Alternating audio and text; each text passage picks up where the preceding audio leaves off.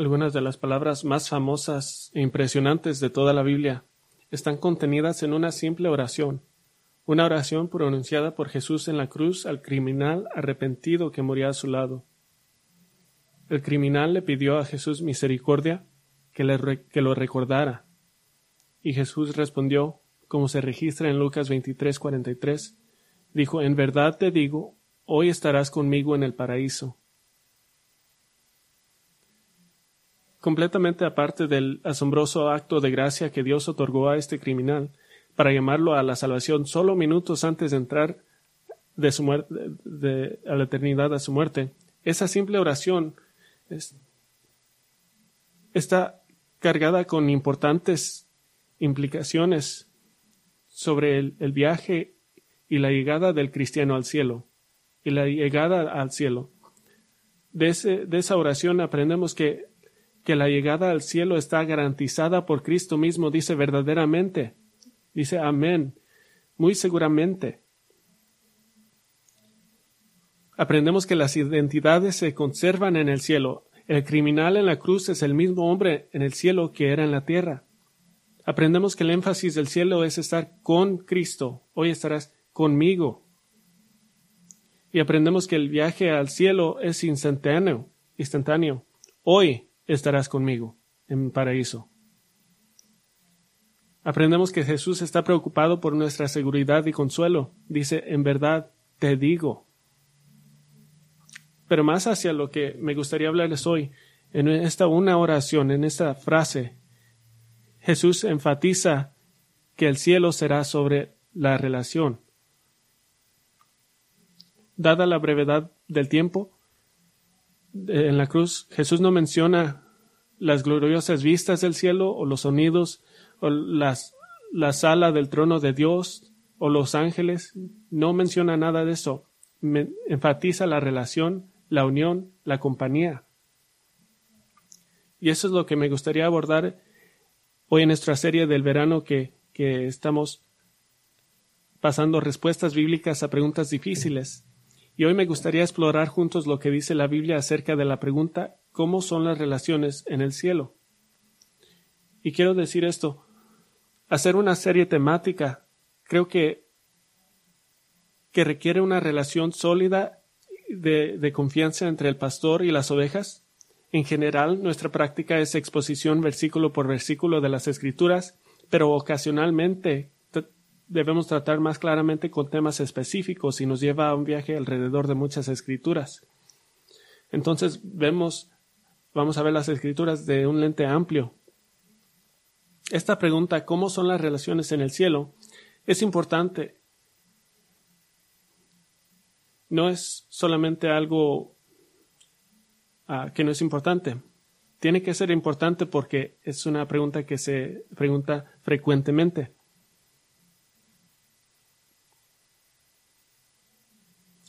Primero debe ser importante porque es una pregunta que se hace con frecuencia. Segundo, es importante porque parece ser una área de nuestra comprensión de las escrituras que a menudo carece más que otras. Los cristianos pueden pasar toda su vida con entendimientos realmente más mitológicos del cielo, o, ideas vagas del cielo, pero las escrituras son tan ricas con información. Sabemos infinitamente más eh, decir, bueno, está en un lugar mejor. Sabemos mucho más que eso. Pero hay una tercera razón por la cual esto es importante. Nuestras relaciones en la tierra están llenas de dolor, de heridas. Entonces, Desesperadamente necesitamos la eterna esperanza de que el cielo venda esas heridas y que habrá un día en que la angustia de la relación sea una memoria tenue, si es incluso eso. Antes de que pásenos por las escrituras, solo quiero establecer una base básica por el resto de nuestro tiempo. Quiero dar dos hechos teológicos básicos el primer hecho teológico básico es que el cielo tal como es ahora es el cielo intermedio. El cielo tal como es ahora es el cielo intermedio. En su consuelo de sus discípulos en Juan 14.1, Jesús explicó que se iba a ir a la casa de su Padre y que llevaría a los discípulos a estar con él allí. Ese es el tercer cielo. Este es el lugar que Jesús llamó el paraíso. Es el lugar que el judío entendía rutinamente como el tercer cielo, un lugar real más allá que el cielo y más allá de las estrellas. Es un lugar real. Pero lo consideraremos cielo intermedio porque Apocalipsis nos dice que en el estado final algún día, básicamente toda la creación se convertirá en cielo. La tierra vieja y los cielos viejos, presumiblemente el primer y segundo cielo, se fundieron, se remodelaron en la idea sin pecado originalmente significado por Dios. Entonces la intención final de Dios para la humanidad redimida no es finalmente vivir en un lugar llamado cielo aparte de la tierra, sino vivir en la nueva tierra como parte de todo el cielo. Y si nuestra vista del, cielo son pocos nubes y unas arpas, es mucho más que eso. Dicho esto, para nuestros propósitos de hoy, cuando me refiero a la vida en el cielo, estoy hablando del cielo intermedio el cielo que es ahora, pero en realidad todo se aplicará también a este estado final. Entonces no seremos precisos hoy. Queremos pensar de las relaciones. Entonces el segundo hecho teológico básico es que, y ya hablé de esto brevemente, serás quien eres ahora. Serás quien eres ahora. De alguna manera no todos estamos hechos solo adoradores genéricos conservarás tu identidad, tu historia, y de hecho, incluso la versión física redimida y perfeccionada, resucitada de ti mismo. Dios le dijo al rey Josías en Segunda Reyes 20:22, con respecto de la muerte de Josías, dice, te reuniré con tus padres. Significa que la identidad permanece intacta, las relaciones permanecen intactas y el, el género permanece intacto. Cuando el hijo pequeño del rey, David, murió, se consoló a sí mismo diciendo, Yo iré a él, pero él no volverá a mí, que significa que los padres e hijos serán reunidos y la identidad permanece intacta. En el monte de la transfiguración, en Mateo 17, Moisés y Elías aparecieron con Jesús, ambos seguían siendo ellos mismos.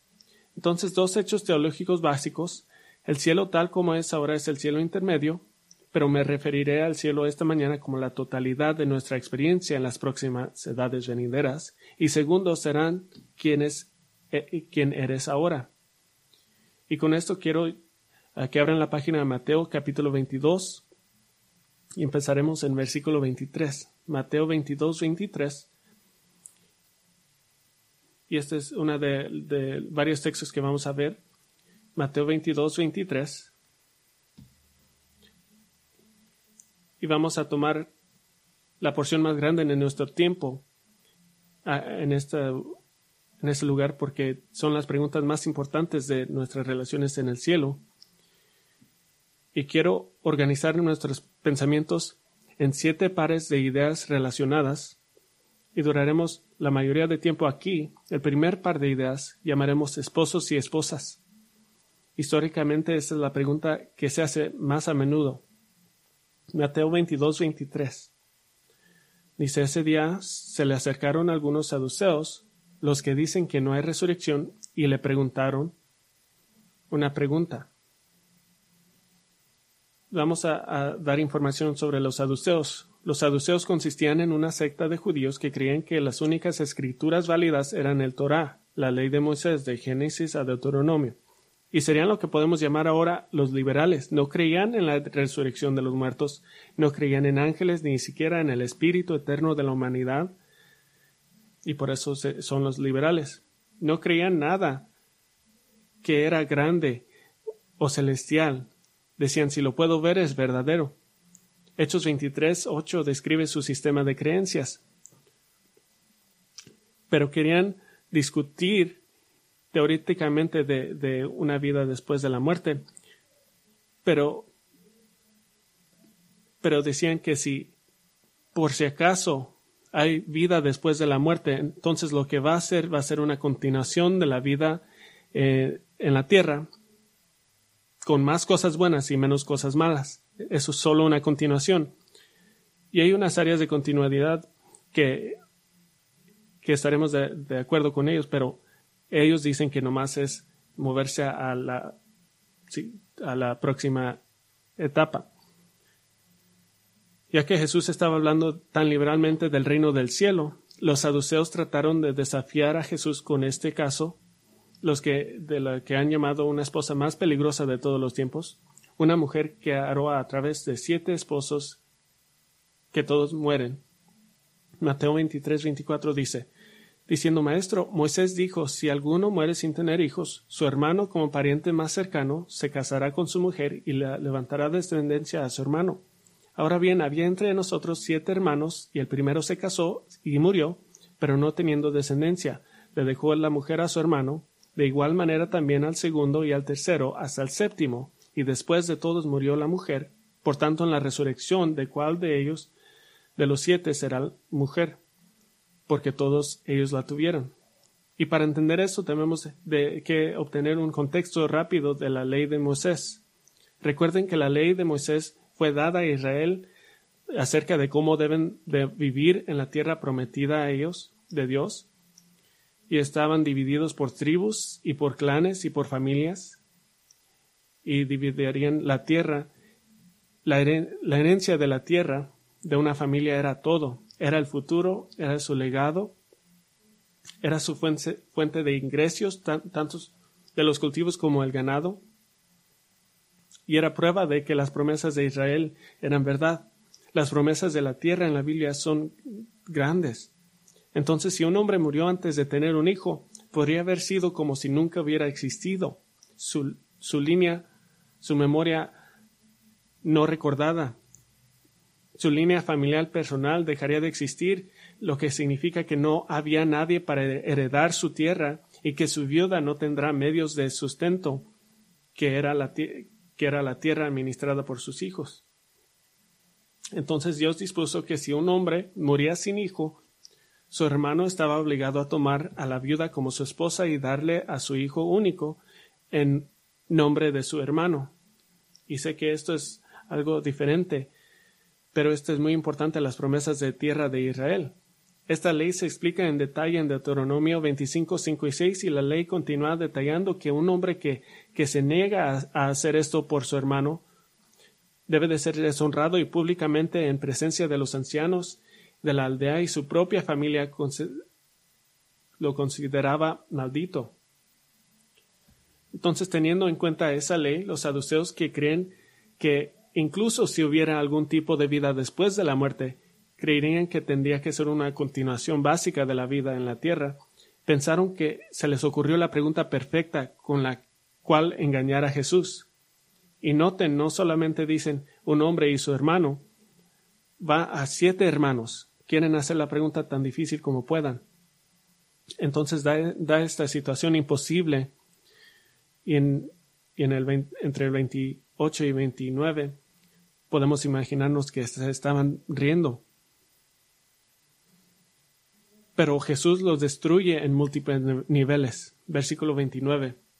Pero Jesús respondió y les dijo, ¿estáis equivocados? ¿Estás equivocados por no comprender las escrituras ni el poder de Dios? Porque en la resurrección ni se casan ni son dados en matrimonio, sino que son como los ángeles de Dios en el cielo. Y en cuanto a la resurrección de los muertos, ¿no habéis leído lo que os fue dicho por Dios cuando dijo, Yo soy el Dios de Abraham, el Dios de Isaac y Dios de Jacob. Él no es Dios de los muertos, sino de vivos. Al oír esto, las multitudes se admiraban de su enseñanza. Inmediatamente no, no responde sus preguntas. Es una pregunta ilegítima.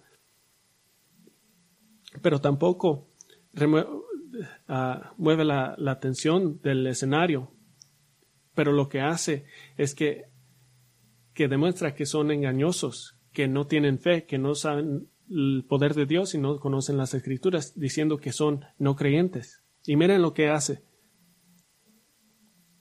Recuerde que los saduceos solo creen en la ley de Moisés, en Génesis a Deuteronomio, que eran las, únicas escrituras legítimas de Dios.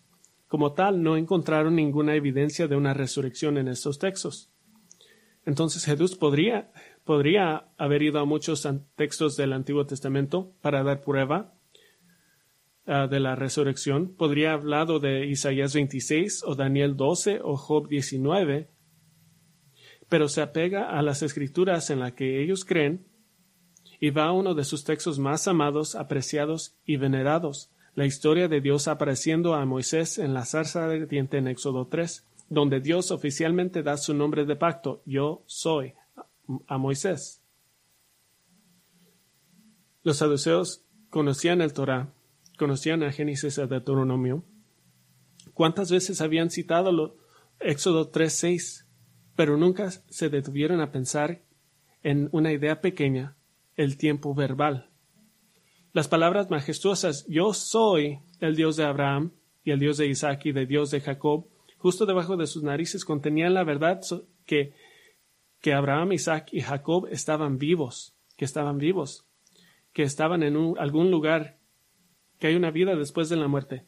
Y Jesús no tomó tiempo para explicar esto, pero en Éxodo 3, Dios aparece y dice, el ángel de Chillor apareció en el zarzo ardiente, en el zarzo ardiente, no como zarzo ardiente, pero sabemos que el ángel del Señor es Cristo antes de la encarnación. Entonces, Jesús podría haber dicho, cuando estaba allí, yo dije, yo soy el Dios de, de Abraham, de Isaac y de Jacob pero no les dijo. Entonces que marchita su argumento con un tiempo verbal de un texto de las escrituras que los saduceos mismos apreciaban y comprueba que no conocen las escrituras. Y Jesús dijo tampoco conocían el poder de Dios. Asumieron erróneamente que esta vida era lo mejor de cualquier cosa podría ser pero Jesús, Jesús afirma que el poder de Dios asumieron que esta vida era lo mejor que podía ser. Pero Jesús afirma que el poder de Dios es tan magnífico que es capaz de transformar al creyente como los ángeles. No, no que sean ángeles, pero van a ser como los ángeles, semejantes a los ángeles. Y ellos no creían en ángeles, pero comprueba su punto con, con hablando de los ángeles. Entonces, ¿de qué está hablando Jesús en esta vida semejante a los ángeles? Jesús habla de la vida venidera con la frase en la resurrección. No es una referencia a un evento específico. Sabemos que en 1 Tesalonicenses 4 de la resurrección de los santos de la era de la iglesia esos son nosotros. Daniel 12, la resurrección de los santos del Antiguo Testamento. De Apocalipsis 20, de la resurrección de los mártires de la era de la tribulación. Pero en vez de ser precisos del tiempo, está hablando de las órdenes de las cosas por venir. Usa la frase la resurrección para referirse a la vida del verdadero creyente glorificado y completado. Que la vida en la resurrección tendrá cierta continuidad, como ya hemos dicho, pero la vida de resurrección será de un orden diferente. Y que nuestro mejor modelo para entender este orden son los ángeles del cielo. Y no sabemos mucho acerca de los ángeles, pero esto es lo que sabemos revelante para el punto de Jesús. Sabemos que no viven en familias, no viven en familias y sé que es difícil de comprender para nosotros porque por nuestra necesidad de familia es tan profunda como creada por Dios y sabemos que no se reproducen ni actúan de manera sexual. Otra vez eso es difícil de comprender para nosotros porque esta es una parte tan innata de, de nuestras vidas como creada por Dios. Pero Jesús dice muy claramente, en la resurrección los creyentes no se casan y no son dados en el matrimonio. No nos reproduciremos como creyentes resucitados, porque solo las personas redimidas poblarán el cielo. El apóstol Pablo confirmó que no habrá matrimonio en el cielo. 1 Corintios 7, 29 dice, Mas esto digo, hermanos, el tiempo ha sido acortado, de modo que, que ahora en adelante los que tienen mujer sean como si no la tuvieran, y los que lloran como si no lloran, y los que se regocijan como si no regocijan, y los que compran como si no tuvieran nada, y los que aprovechan el mundo como si no la aprovecharan plenamente, porque la apariencia de este mundo es pasajera. ¿Qué está diciendo Pablo? está diciendo que, dada la brevedad del tiempo, y desde la perspectiva de Pablo, siempre debemos estar en la alerta de que Jesús puede regresar a cualquier momento, pero debido a esta brevedad del tiempo, nos aferramos libremente a las cosas de la tierra que no harán la transición a la vida venidera. Y da una lista. Dice llorar, matrimonio, regocijarse por la felicidad temporal, terrenal, las posesiones que acumulamos en la tierra no nos va a seguir a la eternidad. Y la primera que lista es el matrimonio. Eso no nos seguirá. Y esto es justo aquí, por supuesto, que comenzamos a ponernos nerviosos o incluso francamente temerosos. Aquí es donde algunos pueden decir, esto no me anima. Es, es común pensar que de alguna manera en el cielo estar sin estar casado con mi esposo o esposa será menos en el cielo. Y esta es una asunción ah, lógica, una suposición lógica. ¿Por qué es necesario el matrimonio ahora? Hay varias razones por el matrimonio. El matrimonio proporciona la primera compañía para un hombre. Dice, no es bueno que el hombre esté solo. Entonces Dios da uh, compañerismo. El matrimonio proporciona provisión y protección para la mujer. Entonces tenemos la compañía y provisión y protección. Y el matrimonio es el medio por el cual la humanidad debe de cumplir la comisión de ser fructífero y multiplicarse y llenar la tierra. Entonces, el matrimonio cumple con estas funciones. Pero en la resurrección todas esas cosas ya están perfectamente cuidadas, ya están terminadas. Nunca estarás solo y siempre tendrás, tendrás compañía perfecta, siempre estará provisto y no, no tendrá necesidad de protección el anhelo de unión sexual y la intimidad alcanzada ahí ya no será necesaria y de hecho se cumplirá la perfección de la cercanía entre todos los creyentes y el Señor habrá completado la obra de traer, de, de, multiplicar, de traer al reino del cielo todos los que llamó antes de la fundación del mundo, a todos. La falta de sexualidad o matrimonio oficial no disminuirá ni podrá disminuir la dicha del cielo, como si de alguna manera todo lo demás fuera mejor, pero todavía existe esta duda sobre el matrimonio. Y diría que Dios entiende este, esta preocupación. Tiene sentido esta preocupación. Dios nos creó a ser una sola carne con nuestros, nuestras esposas o esposos. Nos conocemos y ellos nos conocen, los anhelamos, nos apreciamos, nos sentimos que podríamos vivir sin ellos. Así que, por supuesto, podríamos ser escépticos antes del miedo de perder el contacto con nuestros cónyuges o tener algún tipo de relación a larga distancia. Que los vamos a ver caminando y decirle, oh, ¿me acuerdas ¿te acuerdas de mí? No se siente bien, pero recuerden,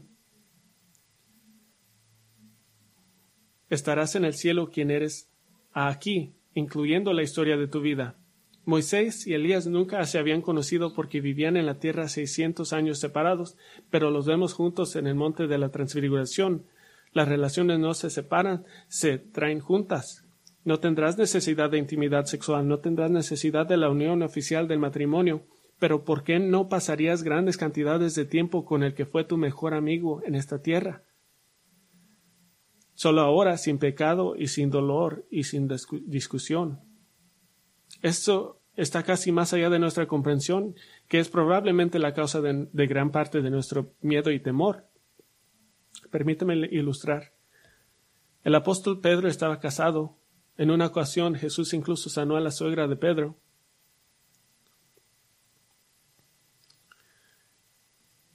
Y no sé si fue bueno o malo, ese es un debate. Estuvieron casados durante muchas décadas.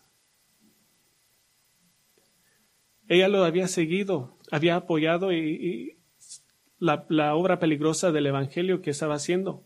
Primera Corintios 9:5 indica que Pedro llevó a su esposa con él en sus viajes de predicación y misiones. Escuchó miles de sus sermones, la había visto dirigiendo la iglesia de Jesucristo y consumido con esta obra eterna. La traía por todo el mundo conocido.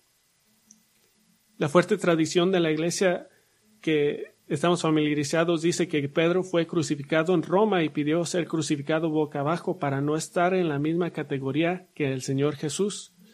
Muchos conocen esa historia, pero muchos menos conocen la fuerte tradición de que antes de su propia muerte tuvo que ver a su amada esposa ser crucificada por su fe. Quiero hacerles una pregunta. ¿Alguien le disgustaría, hablando de Mateo 22, diciendo, aléjense de los otros, si los ven caminando juntos?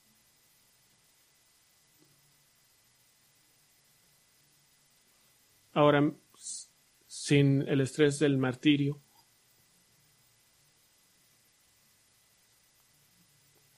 Y quieren que recuerden esto. Nuestra vida de resurrección será la versión infinitamente elevada de esta vida, mejor en todos los sentidos. Primera Corintios 15, 44 dice Pablo que comenzamos nuestra existencia con un cuerpo natural, pero en resurrección es mejor. Dice, se siembra un cuerpo natural, se resucita un cuerpo espiritual. Y si hay un cuerpo natural, hay también un cuerpo espiritual. Esto es una, un cuerpo espiritual perfecta en el espíritu. Nos recuerda en Filipenses 3:21 que Cristo mismo transformará el cuerpo de nuestro estado de humillación en conformidad del cuerpo de su gloria por el ejército del poder que tiene aún para sujetar todas las cosas a sí mismo. Y Juan nos anima en 1 Juan 3, 1 y 2. Dice, mirad cuán gran amor nos ha otorgado el Padre para que seamos llamados hijos de Dios y, y eso somos. Por eso el mundo no nos conoce porque no le conoció a él. A él. Amados, ahora somos hijos de Dios y aún no se ha manifestado lo que habremos de ser. Pero sabemos que cuando Él se manifieste, seremos semejantes a Él porque lo veremos como Él es. Honestamente creen que si tenemos ese nivel de vida resucitada, resucitada que va a haber un aspecto que, que no es perfecto. Jesús nos ha dado suficiente información que en la resurrección seremos como los ángeles, tendremos un cuerpo espiritual perfeccionado en gloria sin pecado, seremos transformados a lo que seremos y, lo que seremos aún no ha aparecido, que no podemos comprender cuán espectacular va a ser esto. Si su cónyuge se ha ido a casa antes de antes que usted debería esperar verlo sí. Y qué qué hermosa y dichosa y perfecta comunión tendrás todas las cosas pequeñas en el mundo serán ya no existirán y, estarán juntos esos son maridos y esposas y quiero mencionar esa dinámica de un par de veces más y volveremos a esta situación de los siete hermanos más desafortunados de todos los tiempos, pero ahora nos moveremos un poco más rápido. Segundo par de ideas relacionadas, ah, diremos alegría y reunión. Alegría y reunión. Y te haré girar una vez a, un texto, a Primera Tesalonicenses 4. Primera Tesalonicenses 4. Y quiero que tengan esto en mente mientras vemos este texto, que la alegría y reunión tiene que ver con las personas que conoces, personas que conoces muy bien, aquellas con las que has estado más cerca en esta tierra. Alegría y reunión, la gente tiene que ver con gente que conocen muy bien.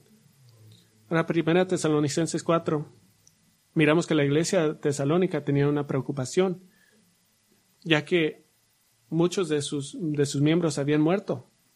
Pablo ya les había enseñado sobre el próximo arrebatamiento de la iglesia, pero no tenían una comprensión clara de lo que les sucedía a los creyentes que murieron antes de hecho. Y tenían esta preocupación. Primera Tesalonicenses 4:13 dice, pero no queremos, hermanos, que, que ignoréis acerca de los que duermen, para que no os entristezcáis como lo hacen los demás que no tienen esperanza. ¿Qué significa llorar como aquellos que no tienen esperanza? Esto no es difícil de entender. Si no tienen esperanza en la muerte de alguien, significa que piensan que nunca jamás verán a esa persona por toda eternidad, que este es el fin. Entonces Pablo explica en versículo 4 a 17 que hay un día por venidero que en cual que Dios ya tiene a los que han muerto y los va a regresar. Versículo 14 porque si creemos que Jesús murió y resucitó, así también Dios traerá con él a los que durmieron en Jesús. ¿Vieron esto? A través de Jesús, Dios traerá consigo a los que han muerto. ¿Con qué fin? para ser reunidos con la versión resucitada de sus cuerpos terrenales, versículo 16, los muertos en Cristo se levantarán primero, y al mismo tiempo, versículo 17, entonces nosotros, los que estamos vivos y que permanezcamos, seremos arrebatados juntamente con ellos en las nubes al encuentro del Señor en el aire, y así estaremos con Él, con el Señor, siempre.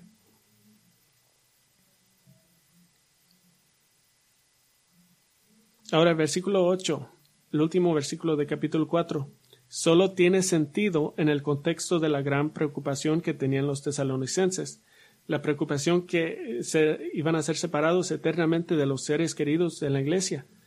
Pero,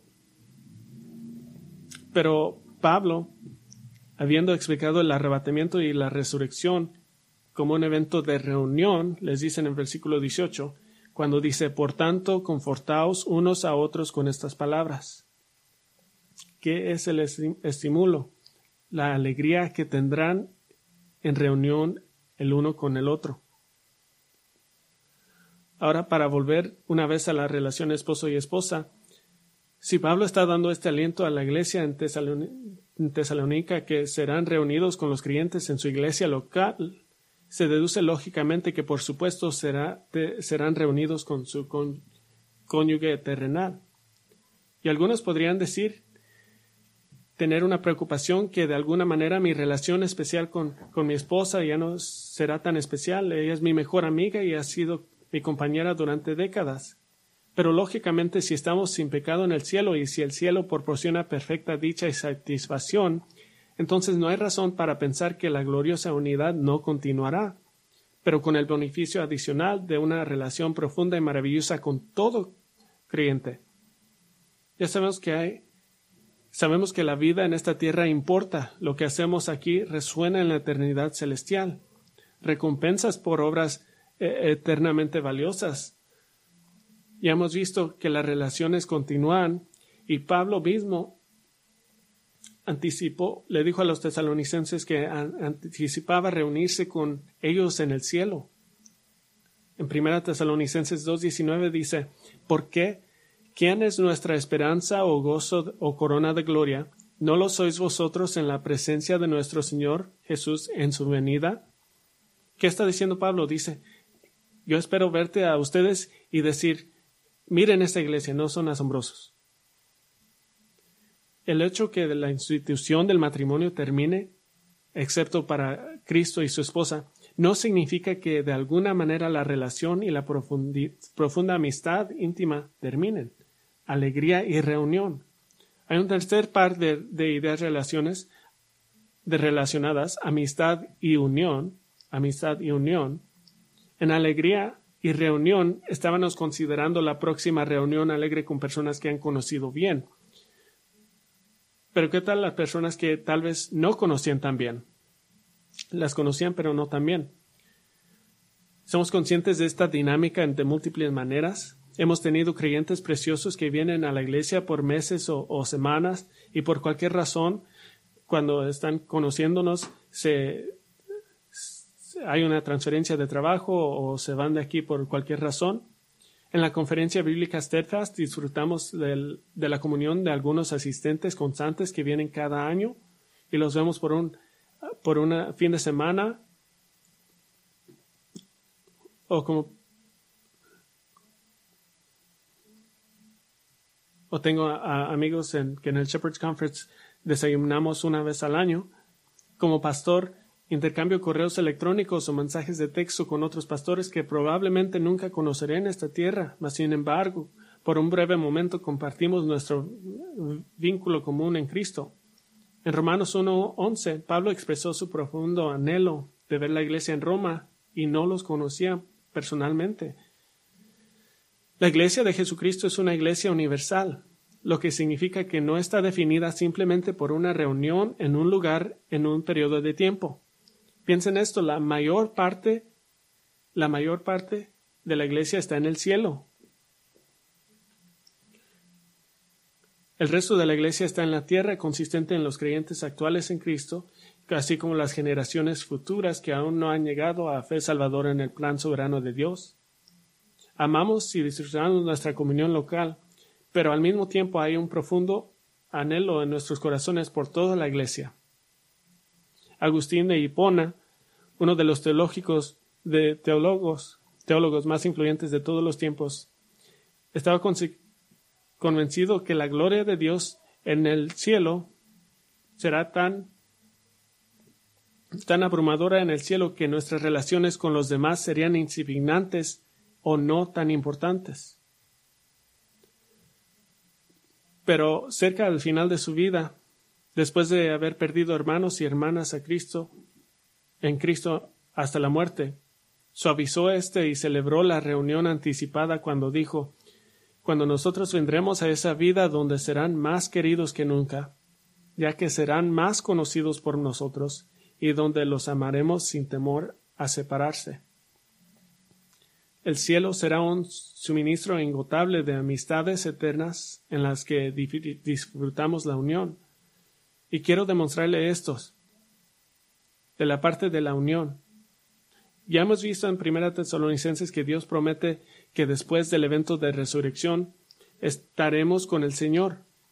¿Qué implica esto? Obviamente, que si estamos con el Señor estamos juntos. Apocalipsis 7 da una escena en el cielo después de la resurrección y el arrebatamiento de la tierra, pero antes del regreso de Cristo. Apocalipsis 7, versículo 9 dice, Después de esto miré y vi una gran multitud que nadie podría contar de todas las naciones, tribus, pueblos y lenguas de pie delante del trono y delante del Cordero, vestidos con vestiduras blancas y con palmas en las manos, y clamaban a gran voz, diciendo la salvación pertenece a nuestro Dios que está sentado en el trono y al Cordero. Entonces estamos juntos y estamos adorando juntos. Apocalipsis 19 muestra a los santos resucitados del cielo, preparándose para regresar a la tierra con Cristo. Entonces regresaremos juntos al reino milenario de Cristo. Apocalipsis 20 habla de los santos que reinan con Cristo por mil años.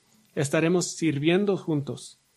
Después del reinado de Cristo por mil años, el Señor Jesús juzgará a todos los muertos inconversos de todas las edades, los nuevos cielos de la nueva tierra serán creados de partir de los restos de los viejos. Y luego, el final, Apocalipsis 21.9 dice, Y vino uno de los siete ángeles que tenían las siete copas llenas de las últimas siete plagas y habló conmigo diciendo, Ven, te mostraré la, la novia, la esposa del Cordero. Y me llevó en el espíritu a un monte grande y alto, y me mostró la ciudad santa, Jerusalén, que desciende del cielo de Dios. Y tenía la gloria de Dios, su fulgor era semejante a una piedra muy preciosa, como una piedra de jaspe cristalino. Tenía un muro grande y alto con doce puertas y en las puertas doce ángeles y en ellas había nombres escritos que son los de los doce tribus de los hijos de Israel. Había tres puertas al este, tres puertas al norte, tres puertas al sur y al oeste. El muro de la ciudad tenía doce cimientos y en ellos estaban los doce nombres de los doce apóstoles del, del Cordero. Qué escena tan gloriosa. Pero dice el ángel que le mostrará a Juan la novia, la esposa del Cordero?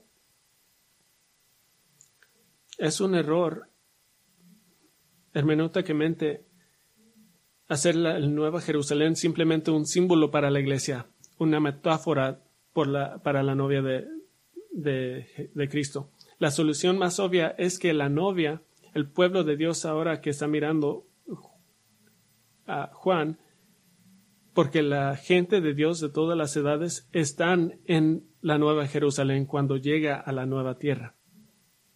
Experimentaremos la Nueva Jerusalén juntos. ¿Qué tal esta Apocalipsis 21 muestra a las naciones trayendo su gloria y honor a la Nueva Jerusalén? Viajaremos juntos. Salmo 16.11 dice, me darás a conocer la senda de la vida, y en tu presencia hay plenitud de gozo, en tu diestra deleites para siempre nos maravillaremos de los placeres de Dios juntos. Y puedo continuar, pero quiero dar una encuesta breve. Estaremos juntos, adoraremos juntos, regresando juntos, sirviendo juntos, experimentando juntos la nueva Jerusalén, viajando juntos, maravillándonos juntos a los placeres de Dios. Podría preguntarles que levanten las manos si se sienten si se sienten solos en veces. Eso nunca jamás pasará. Nunca se sentirán solos o aislados y como la gente de Dios será perfeccionado, no experimentarán la drama, la, el dolor asociada con nuestras relaciones humanas. Quiero que se imaginen los momentos más dulces y conmovedores y más bellos e impresionantes de la comunión cristiana. Eso es una muestra de lo que será su experiencia completa y minuto a minuto de amistad y unión en el cielo. Hay un cuarto par de ideas relacionadas. Esto llamaremos héroes y villanos, héroes y villanos. En alegría y reunión consideramos el glorioso tiempo venidero con aquellas personas que conocíamos bien en la tierra. En amistad y unión consideramos el gozo de la Iglesia Universal, incluyendo a las personas que conocías, que quizás no conocían tan bien en la tierra. Pero para héroes y villanos consideraremos personas que nunca han conocido. Comencemos con los héroes, hombres y, y mujeres de fe de las páginas de las Escrituras. Jesús dijo una declaración asombrosa para garantizar que innumerables gentiles, nosotros, serán salvados por su fe en Cristo y traídos al reino de los cielos. Mateo 8:11 dice, Y yo os digo que vendrán muchos del oriente, esos son nosotros, y del occidente, y se sentarán a la mesa con Abraham, Isaac y Jacob en el reino de los cielos. Y el punto de Jesús es que los judíos inconversos que se niegan a venir a Cristo como Mesías por fe en, su obra terminada de redención en la cruz, serán expulsados del reino, mientras que incluso los gentiles humildes que vienen a Cristo por fe serán incluidos en el reino. Pero quiero que recuerden, es un error ser demasiado rápido para decir que algo es solamente simbólico que, por ejemplo, reclinarse en una mesa de banquete con Abraham, Isaac y Jacob es simplemente simbólico de estar en el reino. No se puede descatar algo como simbólico solo a menos que sea ridículo o realidad o una imposibilidad. La Biblia dice que los árboles. Ah, entonces, mi pregunta es: sentarse en una mesa de banquetes con Abraham, Isaac y Jacob como un evento real es realmente posible? Y por supuesto sí. De hecho, no es posible, es definido. Es porque Jesús dijo que estará allí. Cuando Jesús instituyó la cena del Señor en el, en el aposento alto de la noche que sería arrestado, Lucas 22, 14 a 19 registra que Jesús prometió que una vez más se sentaría a la mesa de comunión con comida y bebida con su pueblo en el reino venidero. Entonces te reunirás con los patriarcas. Sí, sí lo harán. Te reunirás con los patriarcas y con los profetas y con los apóstoles. Estoy deseando conocer a otros héroes de la fe, de conocer a Perpetua, un mártir femenina de Jesús del siglo III, John Wycliffe, el primero que activamente pone la Biblia a manos del mundo que habla inglés. Le quiero decir, me, paré en tu púlpito. Charles Spurgeon, el príncipe de los predicadores. Quiero conocerlo. Ha sido una de mis inspiraciones más, más grandes en el ministerio. Conocerán los héroes, pero también conocerán a, los villanos. Consideren al rey Manasés. Rey Manasés era el el colmo, el vaso de la razón por, por la cual Dios exilió a Israel. Se involucró en la maldad durante cinco décadas, reconstruyó sitios detestables para adoración de los ídolos, se inclinó ante el sol, la luna y las estrellas, sacrificó, sacrifició, sacrificó a su propio hijo en un ritual ardiente y mató a su propia gente, de tal manera de que Segunda Reyes 21 dice que Jerusalén estaba llena de sangre. Pero Dios humilló a Manasés haciendo capturar por los asirios en 2 Crónicas 33, que Manasés, el rey más malvado en la historia de Israel, se arrepintió y fue perdonado. Pensamos del apóstol Pablo, el asesino de cristianos y el mayor perseguidor de la iglesia de los primeros días de la iglesia, salvado por la voluntad de Dios, por la gracia de Dios, lo conocerán. O podríamos pensar de un terrorista irlandés llamado Kenny McClinton en el 1970, que incluso en cárcel se conocía como maníaco McClinton. Empezó a leer su Biblia y se arrepintió de sus pecados y anunció a través de las barras de la prisión que era seguidor de Cristo y después de su liberación obtuvo tres títulos de, posgrado en teología y pasó el resto de su vida pastoreando y dirigiendo misiones en la predicación en la India. Conocerás a los villanos en el cielo, los hombres y mujeres que son un testimonio de la gracia de Dios en la salvación. Y en realidad eso somos todos nosotros. Un quinto par de las ideas relacionadas. Esta se llama ventajas y beneficios. Ventajas y beneficios. Hay tantas ventajas y beneficios para nuestras relaciones en el cielo. Y quiero sugerir cuatro que actualmente no disfrutamos al máximo aquí. El primero ventaja y beneficio es tiempo. Tiempo. Tendrás tiempo para escuchar incontables millones de historias multiplicadas por incontables millones de creyentes, unos que conocen y unos que aún no conocen. Y no sé por seguro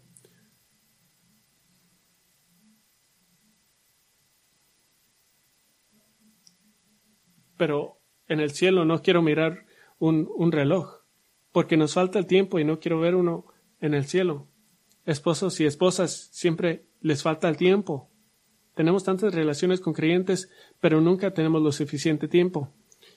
Cenan con alguien y se recuerdan que ha sido ocho meses que han hablado, pero tendremos todo el tiempo en el mundo. Una segunda ventaja es propósito. El cielo tiene un propósito y eso es servir el Rey de, todos los reyes. Primero en adoración y alabanza y segundo en nuestro servicio a Él en su reino. Primero durante el reinado milenario de Cristo y luego el estado final. Y ahora sabemos esto, que servir juntos realmente es el, es el mejor medio para crear para crecer en relación con unos otros. Tercera ventaja y beneficio, sustancia, sustancia. Este ha sido un, un, problema en el matrimonio por miles de años. No sé qué decir. Ya, ya hemos hablado de todos. No sé qué decir ahora. Estoy hablando de, de todos los hombres. Pero como Dios es un Dios infinito y como nuestro aprendizaje de Él nunca terminarán, en Salmo 16.11 tendremos por toda la eternidad temas nuevos y maravillosos para experimentar y maravillarnos juntos, por lo tanto, hablar juntos. Y otra ventaja y beneficio, restauración, restauración. Si las relaciones en la tierra con otros creyentes pueden sido dañadas, incluso somos llamados a, a arrepentimiento, pero esto incluso no puede en veces no borra por completo las consecuencias del pecado. Mas, sin embargo, en el cielo todas las relaciones completamente serán restauradas y comunión total, total y completa. Y no sabía si abordar esto, pero creo que es importante. El sexto par de ideas relacionadas, santidad y justicia, santidad y justicia debemos tomarnos un momento para abordar un tema difícil. ¿Qué pasa con la posibilidad de saber que un ser querido perdió el cielo? ¿O que está experimentando la ira de Dios en el infierno? ¿No arruinaría ese cielo para nosotros? El juicio de Dios es un reflejo de la perfecta justicia de Dios y como santos perfeccionados estaremos completamente de acuerdo con la justicia, con la justa indignación de Dios contra aquellos que finalmente rechazaron su ofrenda de salvación. Si lo puedo poner en términos muy difíciles, los que ahora son amados no serán los amados.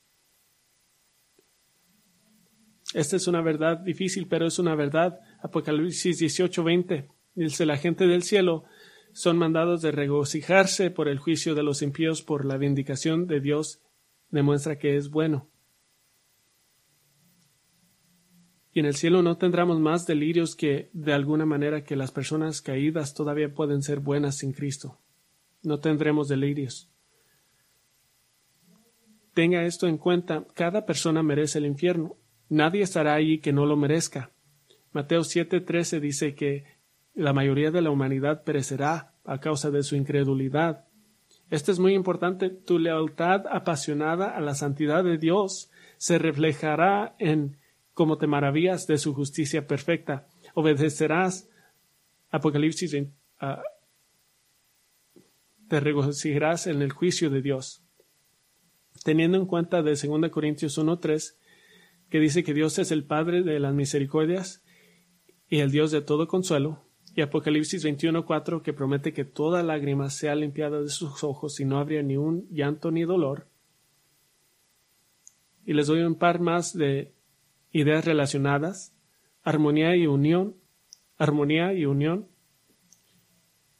¿Qué pasa con esa situación de los saduceos que de la mujer que se casó con siete hermanos en esta tierra?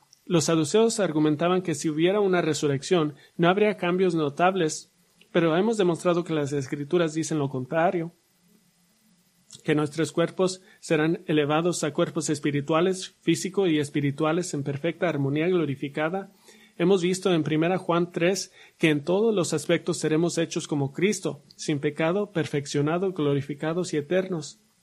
Entonces regresemos a la esposa más mortífera que jamás haya vivido en la historia inventada de la mujer que, que se casó sola con la muerte de siete hermanos y completamos los espacios en blanco en esta historia. En primer lugar, en esta historia, todos los actores de este drama son son tienen fe genuina, respetuosos de la ley, y todos ellos tienen una fe interna genuina en Yahweh. Sabemos esto porque están en la resurrección, están ahí. En la ley de, herencia, un hermano muerto todavía tenía derechos, que si la tierra de su padre fue escriturada para ser dividida de siete maneras, tal vez el mayor obteniendo una doble porción como era tradicional. Si hermano mayor muere, no tiene, no tiene a nadie a quien pasar su herencia y su viuda se queda sin ingresos. Casarse con la esposa de su hermano muerto fue un sacrificio, porque un hijo, un hijo producido por la esposa de su hermano muerto no era su hijo, sino que se consideraba hijo de su hermano. Ahora imagínense ser hermanos número cinco o seis. Estás entrando en una trampa mortal. Pero ellos obedecieron la ley. Si los saduceos continuaban a su conclusión lógica, estos eran hombres que, que seguían a la ley de Dios y obedecían a Dios.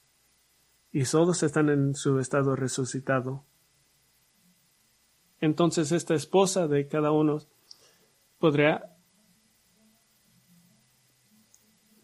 sería capaz de amarlos a todos, de ser objeto de amor de todos ellos, no como marido y mujer, pero como compañeros creyentes en Yahweh, una mujer que claramente no podía tener hijos, y hermanos que obedecieron fielmente la ley incluso hasta sus propias muertes. Entonces esta situación no, tiene, no trae problemas a, a relaciones celestiales de armonía y unión. Todos hemos experimentado el dolor de las relaciones perdidas o dañadas, mas sin embargo, Tan gloriosa será nuestra armonía y unión en el cielo que finalmente podríamos decir esto es lo que es este es la comunidad de los santos. Esta es una historia famosa, pero es importante de, decir. Sir Thomas More, el conciliar de Inglaterra bajo de Enrique el, fue condenado erróneamente a muerte, pero tuvo la oportunidad de hablar a sus jueces entre su, antes de su ejecución y dijo esto. Dijo, como el bendito apóstol San Pablo consintieron en la muerte de San Esteban y guardaron sus ropas de los que apedrearon hasta la muerte, y sin embargo ahora sean ambos santos en el cielo y continuarán allí amigos para siempre. Así que confío verdaderamente y por lo tanto oraré de corazón para que aunque sus señorías hayan sido ahora aquí en la tierra jueces de mi condenación, aún en el más allá, en el cielo, nos encontraremos alegremente todos juntos a nuestra salvación eterna. Estas son unas palabras asombrosas. Quiero dejarlos con un último pensamiento. Salmo 116, versículo 15 dice que, que estimada a los ojos del Señor es la muerte de sus santos. La palabra hebrea traducida estimada no tiene la misma connotación que usamos a menudo, lindo, adorable o dulce. Es más grande, significa valioso, pesado, importante. Su muerte es importante para el Señor, es valiosa, significa algo para Él. Porque estarás en su presencia y en sus delicias y con su pueblo. ¿Qué tan valioso, qué tan importante, qué tan importante? Hebreos 1 nos dice que Jesús ascendió al cielo y se sentó a la diestra de Dios, pero nunca olvide que cuando estaba, cuando Esteban estaba siendo martirizado, el Hijo de Dios se puso de pie y dijo que miró al Hijo de, Dios parándose a, la diestra de, de Dios. El Hijo de Dios se puso de pie para recibir a ese hombre de Dios en el cielo. Estimada a los ojos del Señor es la muerte de sus santos. Y espero que, que, que esperen a llegar al cielo. Oremos juntos. Padre, venimos juntos dando gracias a una esperanza futura y nos has dado tantos detalles en, tu palabra y tantas formas de ser animados. Te damos gracias por eso. Somos levantados cuando pensamos de las de las alegrías del cielo. Esta vida puede ser tan difícil y tan adolorada, pero y relaciones quizás sean la mayor parte de eso. Todos hemos sentido pérdidas en las relaciones y dolor y quizás y probablemente todos, todos hemos causado dolor. Pero esperamos ese día cuando estemos juntos en armonía perfecta porque fuimos hechos como Cristo, porque estamos con Cristo. Y la única razón que, por la cual podemos estar con Cristo es por su, por su obra en la cruz. Y para ese final venimos seriamente a, la, a la cena del Señor, recordar el cuerpo y la sangre de nuestro Salvador Jesucristo. Y oramos este tiempo de nuestra adoración mientras consideramos la cruz.